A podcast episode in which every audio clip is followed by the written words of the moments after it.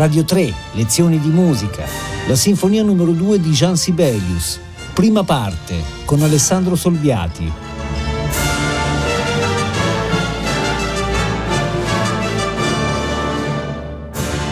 Buongiorno. Eh, proponendo la prima sinfonia di Jan Sibelius abbiamo incominciato un ampio percorso attraverso le sette sinfonie da lui composte eh, tra il 1898 e il 1923-24.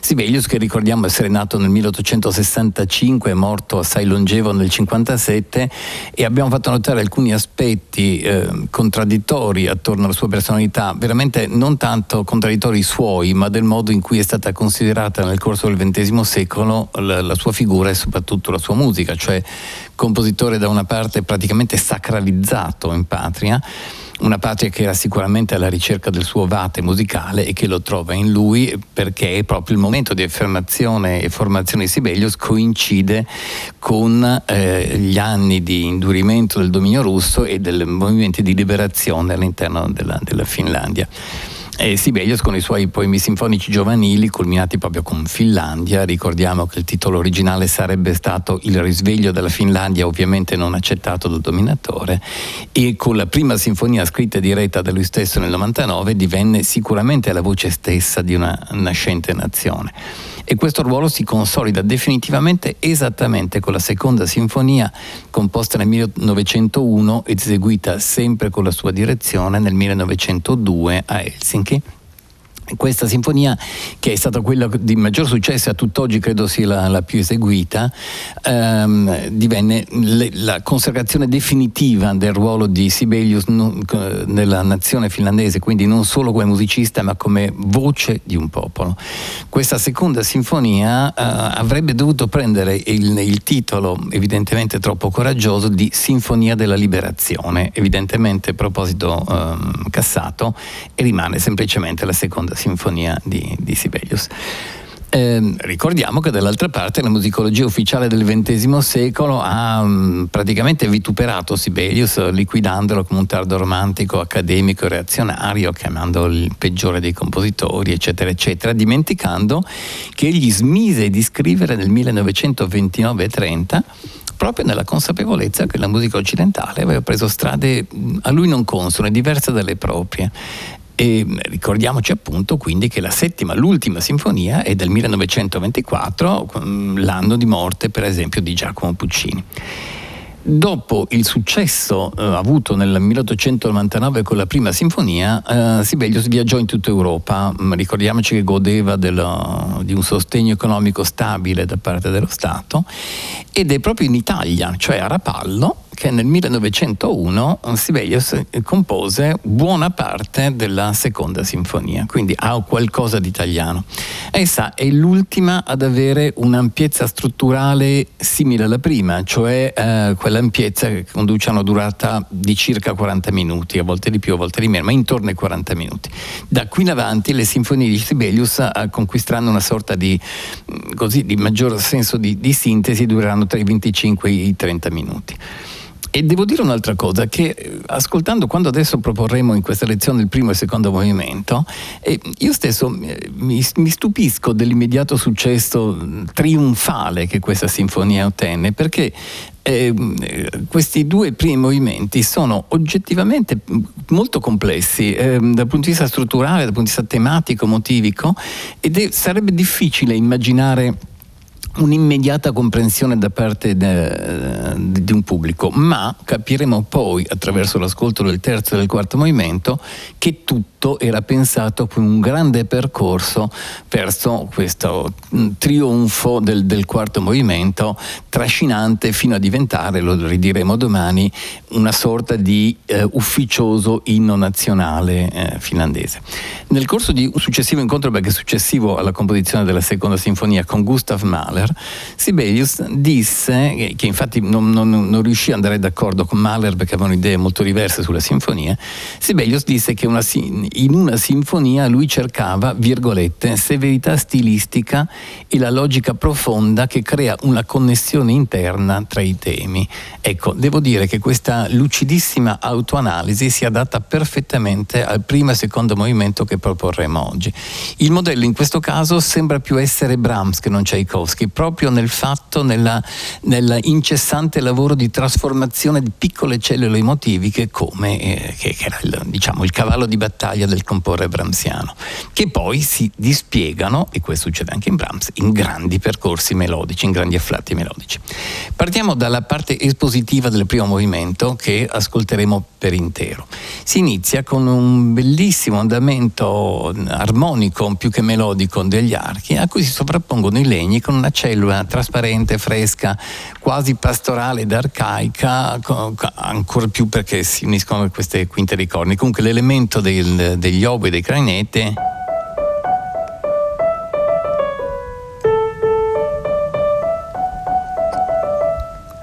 Se poi pensiamo che a queste note si aggiunge una seconda che monta le cosiddette quinte di corni, per di più raddoppiata dai clarinetti, questo senso di pastoralità, di evocazione mm, di, di, di popolo e natura insieme attraverso la pastoralità appare, eh, appare evidente. E noi ci aspetteremmo che un elemento di questo genere eh, potesse durare a lungo, essere il tema definitivo della sinfonia, ma non sarà così.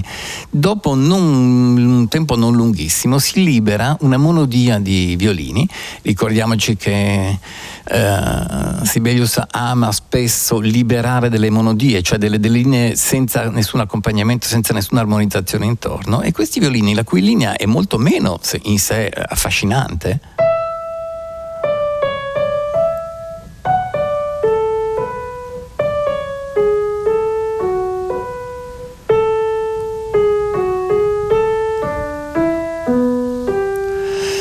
realtà è il serbatoio di elementi di tutto il primo movimento. Il primo, la prima cellulina è questa, questa. Poi c'è una cellula in formazione perché a cui la seconda volta si aggiunge un pezzo e la terza volta intera somma la prima all'ultima. Ecco si è montata una cellula, un seguito di, di cellule che, su cui vivrà più o meno tutto il movimento, tutto, tutto il primo movimento di questa sinfonia. Ascoltiamo quindi la, mm, l'esposizione, vi la commenterò strada facendo, del primo movimento della seconda sinfonia di Jan Sibelius. Ecco gli archi. E adesso obui e clarinetti.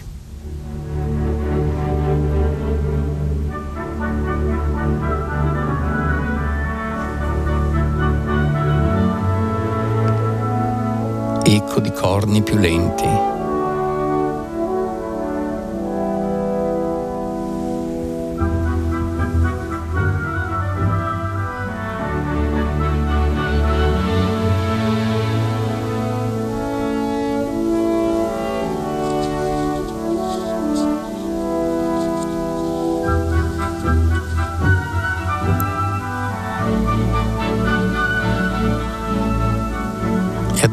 Quando ben pensiamo che stiamo andando verso qualcosa di dolce e pastorale, tutto incomincia a cambiare.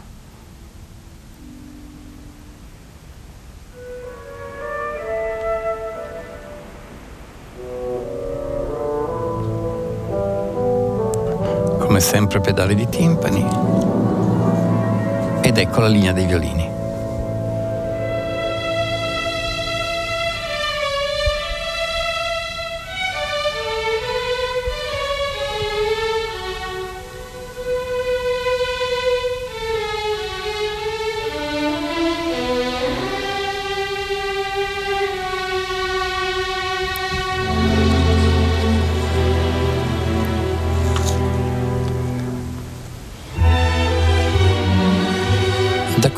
L'esposizione è tutta frammentaria, come stiamo ascoltando.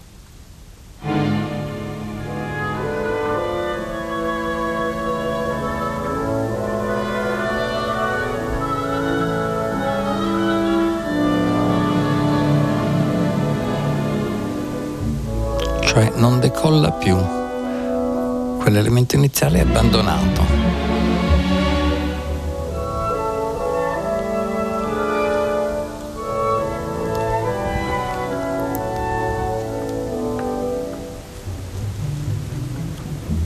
Adesso, se seguite la parte acuta di quello che succede, c'è l'altro elemento motivico.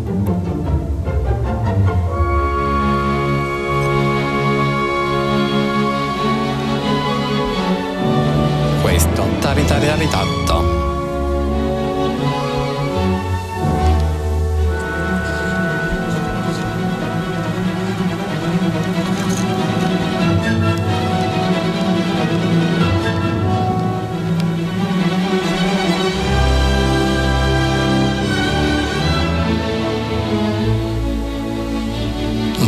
accenno di ritorno all'inizio per chiudere l'esposizione.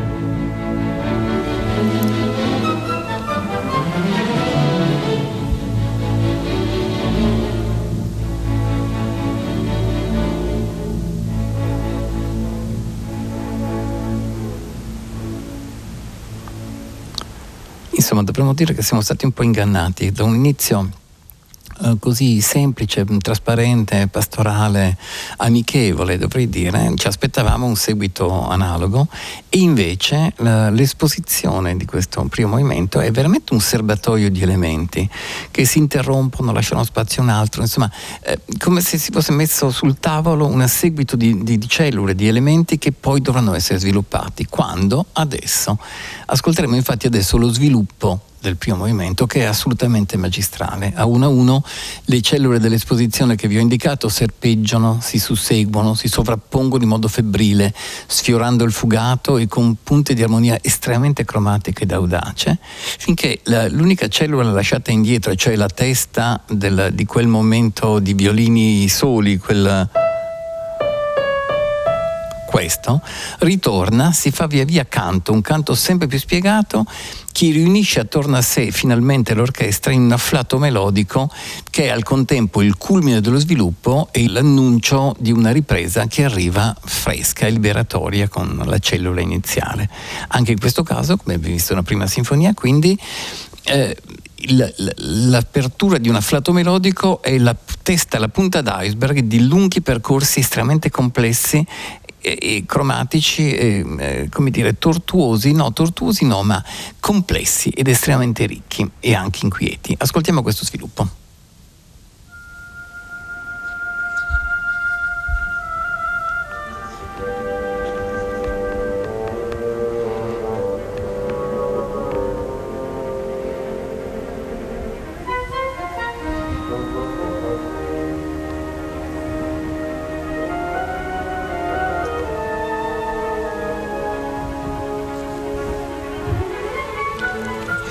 L'inquietudine mantenuta da questi archi che ribollono. Queste sulle cellule fatte dai violini prima.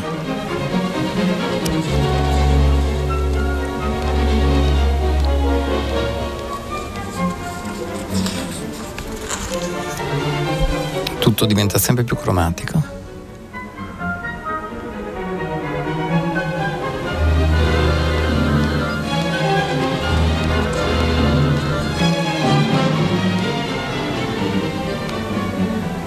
Tutto si perde e si riparte con, e qui si va verso il fugato.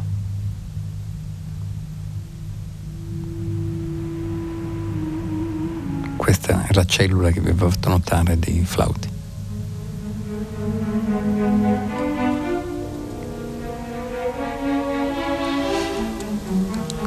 Quella in basso è la cellula iniziale della sinfonia, su cui si monta il fugato.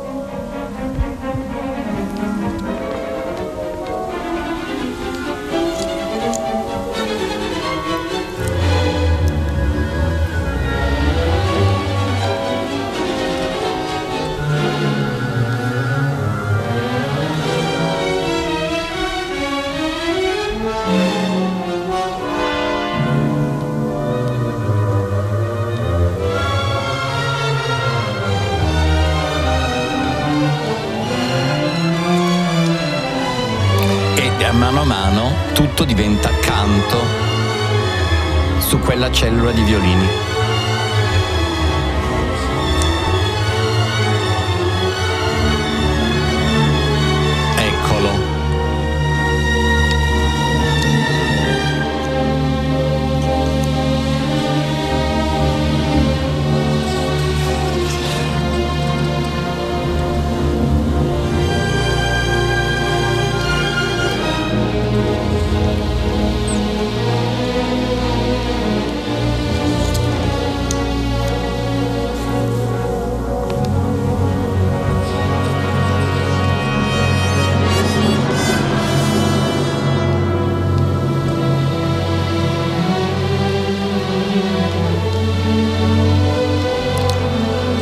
Dimensione melodica diventa sempre più esplicita.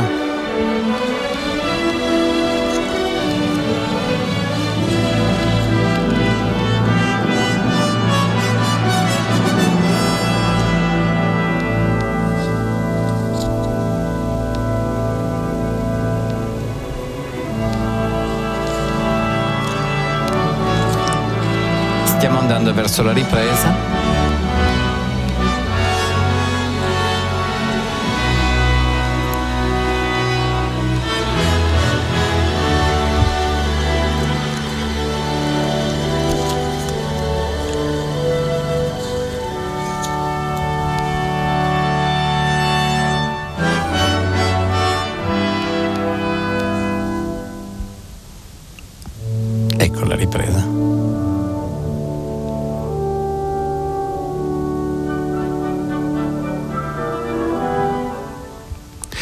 Quanto è liberatorio questo ritorno dei flauti, oboi, clarinetti su questo che, che, abbiamo tanto aspettato che ritornasse dopo queste inquietudini fortissime, questo febbrile muovere infugati tutte le cellule tematiche. E da qui si dipana la ripresa. Però è chiaro che è un, è un andamento, quello del primo momento, di, di, grande complessità. La stessa cosa, forse anche di più, eh, succederà nel secondo movimento, che è molto ampio. È un andante, è il movimento più lungo del, dell'intera sinfonia e alla base c'è sempre questo uh, incontro-scontro tra uh, amore per afflati melodici che però viene scontato dal, dal, dall'arrivarci mediante tensioni, complessità, scabre, aspere di contrappunto tra cellule che vengono frammentate, scomposte, ricomposte febbrilmente. Questo caratterizza il secondo movimento ancora più del, ancora più del primo, uh, devo dire. Allora, lontanamente la forma potrebbe essere quella di, di, un tema con variazione da una parte e di un rondò dall'altra, perché nelle varie ripetizioni tematiche si infilano in mezzo alcuni piccoli episodi. Comunque, il tema principale è oscuro ed è di una dolcezza severa, ma non viene esposto subito, si incomincia con una lunga, davvero lunga sequenza di pizzicati.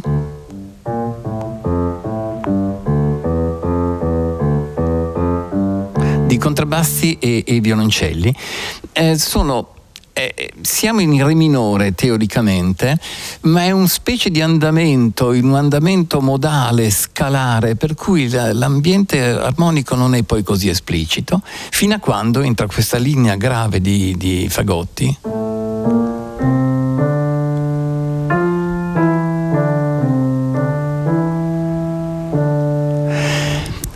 Ascolterete che queste frasi dei fagotti sembrano le frasi di un cantate da un coro maschile, se volete, e, e cantate come delle frasi di una canzone popolare oppure di un corale, perché le frasi galleggiano su questo andamento pizzicato separate l'una dalle altre. Adesso però sentiremo anche che in tutta questa prima parte, che inizia così con questa lunga sequenza di pizzicati approdo al tema, ma a mano a mano questo momento di, di, di canto oscuro, nostalgico, eccetera, si rompe, si frantuma, diventa estremamente inquieto e l'esposizione finisce in una regione diversissima da quella da cui si era incominciato. Ascoltiamola.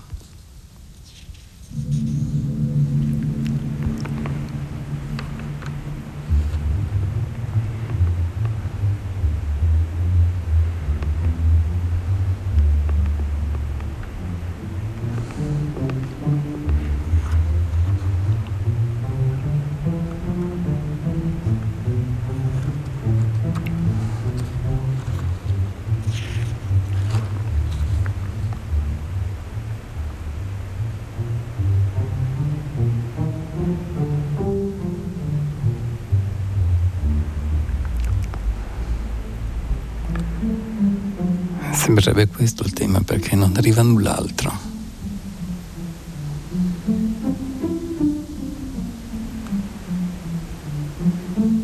Ecco, tra poco arrivano i fagotti.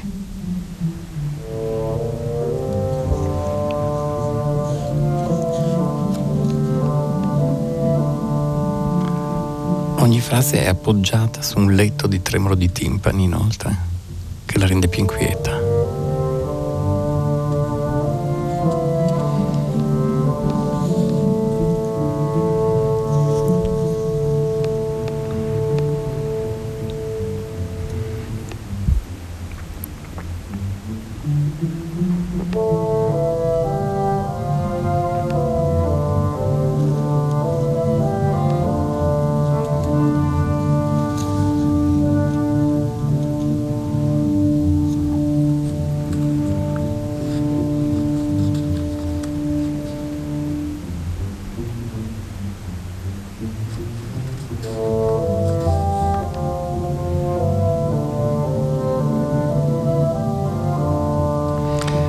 Adesso incominciano ad aggiungersi altri legni, poi gli archi, per il momento con dolci elementi che via via si inquiteranno, stringendo il tempo fino a un allegro, un poco allegro.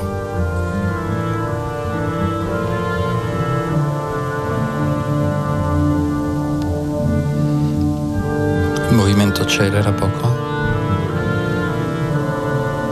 entrano gli archi. Frasi sono più corte, più sospirate.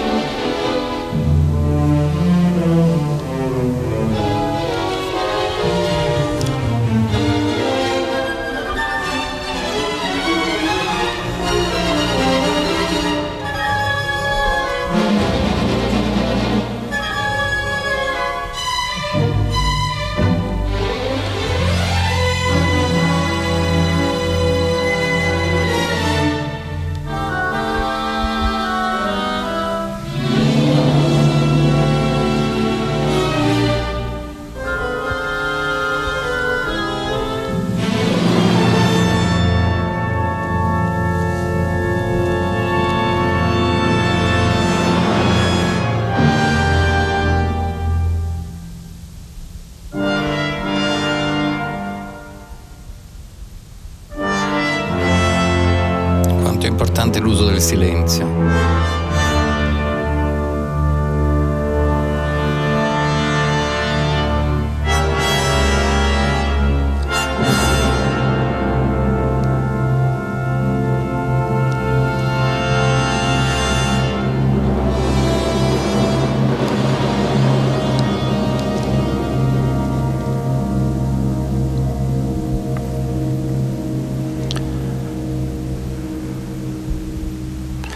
Abbiamo finito in un'area espressiva completamente differente dall'inizio.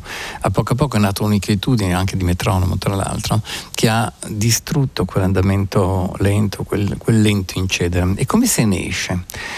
Non abbiamo il tempo di seguire l'intera curva dell'adagio, però vogliamo dare un secondo esempio. Proprio esattamente dal punto a cui siamo arrivati, inaspettatamente esce un elemento completamente diverso, un dolcissimo oh, corale di, di archi, che però a poco a poco in parte, fino al nostro ascolto, si inquieta, cioè arriva a riproporre una cellula tematica, ma resa inquieta dagli andamenti degli archi. Eh, si tratterà quindi sempre di movimenti che tentano o di raggiungere o di partire da una, da una calma e una dolcezza e che la perdono strada facendo come una specie di veramente di conflitto tra inquietudine e dolcezza che è un po' il filo conduttore in realtà non soltanto di questa sinfonia forse anche un po' della, della musica di, di, Sibelius. Il corale di archi che nasce adesso è veramente un elemento di, di straordinaria bellezza. Ascoltiamolo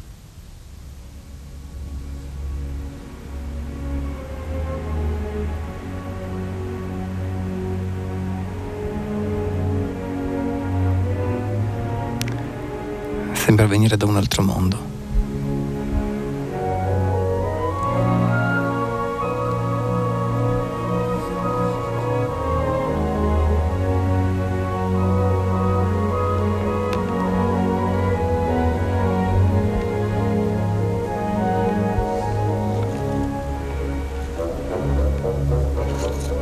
Già l'unità si è persa.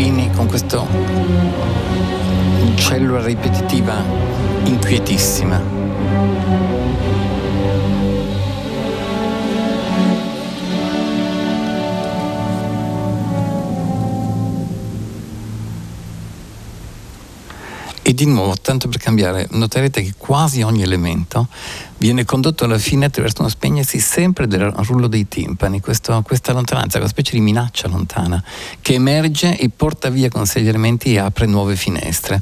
Eh, effettivamente purtroppo sarebbe da seguire, questo è veramente un ascolto che vi propongo interamente senza soluzioni di continuità, perché eh, c'è una specie di, di, conflitto forse dentro il compositore tra la complessità del modo di procedere formale e il desiderio delle aperture tematiche. Quell'inizio quel nuovo inizio di, di, di archi, quel, quel, corale di archi, eh, tra l'altro magistralmente suonato con un pianissimo che sembra veramente provenire dalla, dalla stanza a fianco, dalla sala a fianco, e eh, arriva come una, come dire, una specie di, di silenzioso squarcio di luce in un andamento che si era perso in una notevole drammaticità. Tutto questo è per dire che questo movimento lento eh, è tutto meno che un dolce e semplice adagio di una sinfonia, anzi rappresenta, rappresenterà nella struttura mm, totale della, della sinfonia il punto oscuro, il punto oscuro da cui ripartire per lo slancio finale che sarà poi quello che eh, decreterà il successo trionfale della sinfonia, ma quel trionfo finale avrebbe poco senso, discherebbe la retorica, sarebbe come dire troppo facile, sarebbe un vincere facile se non provenisse da, dal totale della curva della sinfonia. Oggi abbiamo ascoltato di questa sinfonia i due movimenti eh, diciamo di complessità. Il primo movimento ha una curva formale, un lavorio compositivo estremamente ricco, il più ricco fin qui affrontato da, da Sibelius, ma forse anche uno dei più ricchi in assoluto del suo sinfonismo. Il secondo ci fa piombare in un mondo oscuro in cui sembra essere difficile cantare con stabilità e così continuerà questo adagio. Tutto questo in attesa dello straordinario slancio del terzo, del quarto movimento che ascolteremo domani e che, ripeto, decreterà un trionfo eh, e una definitiva consacrazione di Jan Sibelius in Finlandia e non solo. Buona giornata da Alessandro Sorbiati. Radio 3, lezioni di musica, a cura di Paola Damiani. Tutte le puntate sono disponibili su RaiPlay Sound.